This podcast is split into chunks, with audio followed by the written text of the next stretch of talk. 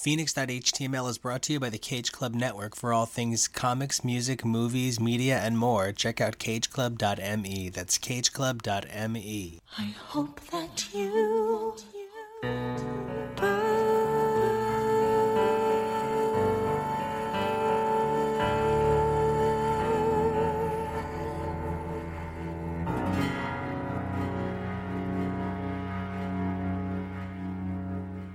Everybody, I'm Nico, And I'm Kevo. and this is Phoenix.html. Exciting. So, as you know from X's for Podcast, Uncanny X-Men is absolutely my raison d'etre. That sounds a little too intense, but you know what? It makes sense with the X-Men. Yeah, no, it's accurate. and the real first apex of Uncanny X-Men's creative genius is the Dark Phoenix saga, to the point where it's been adapted numerous times, each one somehow worse than the last. It is one of the things that even to non-major X-Men comics fans that the X-Men franchise is known for. We actually covered the Uncanny X-Men Dark Phoenix saga from the comics in depth over on X's for Podcast with Jonah. Yes, we did. Hey, I'm not Jonah, and I did that. Over on X's for Podcast, we assembled a whole team, including Kevin and Kyle, to take a look at Uncanny X-Men 129 to 137, the Dark Phoenix Saga proper. And then Nico and I continued into the Dark Phoenix Saga Apocrypha and epilogues. You can find those episodes over on X's for Podcast episodes 19 to 22, right here on Cage Club.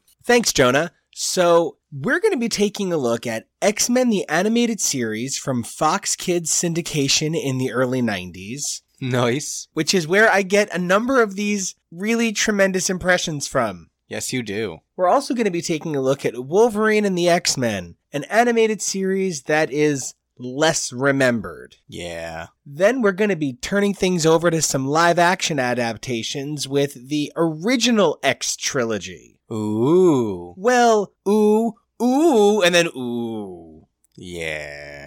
From there, we're going to be flipping it over to the second X trilogy, which is like ooh, ooh, and then, who knows? Absolutely. All of this is in preparation for the end of the Fox Marvel verse as we know it, Dark Phoenix, in which they decided to write a film so bad it tanks a universe. Which is a choice. All kidding aside, there has been a number of sources saying that Dark Phoenix has undergone a series of constant reshoots and rewrites, leading to many people feeling concerned for the fate of this film. It certainly has been a long, confusing ride between Apocalypse and now. Part of the problem is, as I said over on X's for Podcast, what made the Dark Phoenix saga so amazing is the relationship that the X-Men shared at that point. There was already a strong enough bond that following Jean on this journey and watching her lose her humanity, it hurt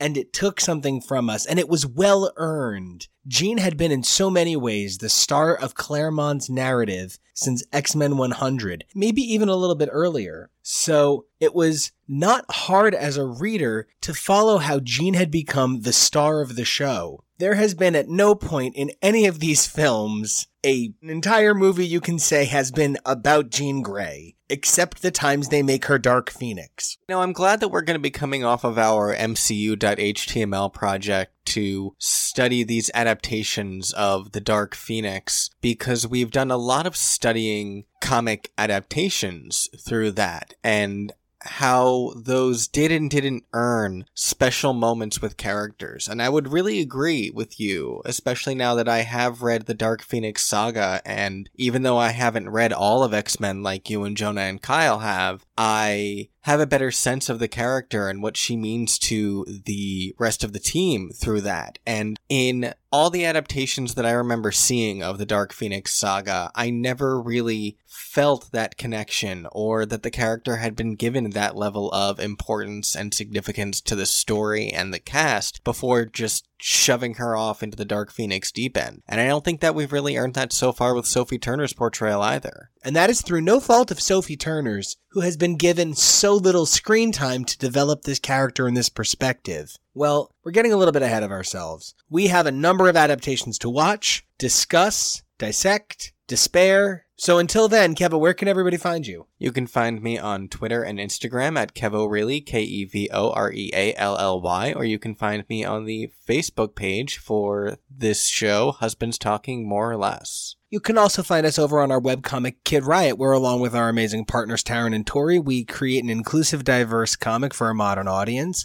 You can also find us on X's for Podcast, the show we keep talking about, where along with Jonah and Kyle, we dissect the Uncanny X-Men comic book franchise. A number of those characters are going to be popping up here, so if you want to give that show a listen, it'll help you have a very different perspective on this show. Then there's Now and Again, which I do with my childhood best friend Chris, where we talk about the Now That's What I Call Music series and discuss pop music at large. I'm also available on Instagram at Nico Action, N-I-C-O A-C-T-I-O-N. So until the child of light and dark comes to burn away what doesn't work, we'll see ya. Caw! Oh my god, we're in for so many bird noises. Because you're a chicken. You're a chicken.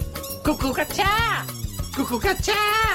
yeah. What are you doing? My yeah. and women? A total doomy That's what I was just telling you. Look, I haven't found the right girl. When I do, I will ask her out. Has anyone in this family ever even seen a chicken? Like a Lincoln.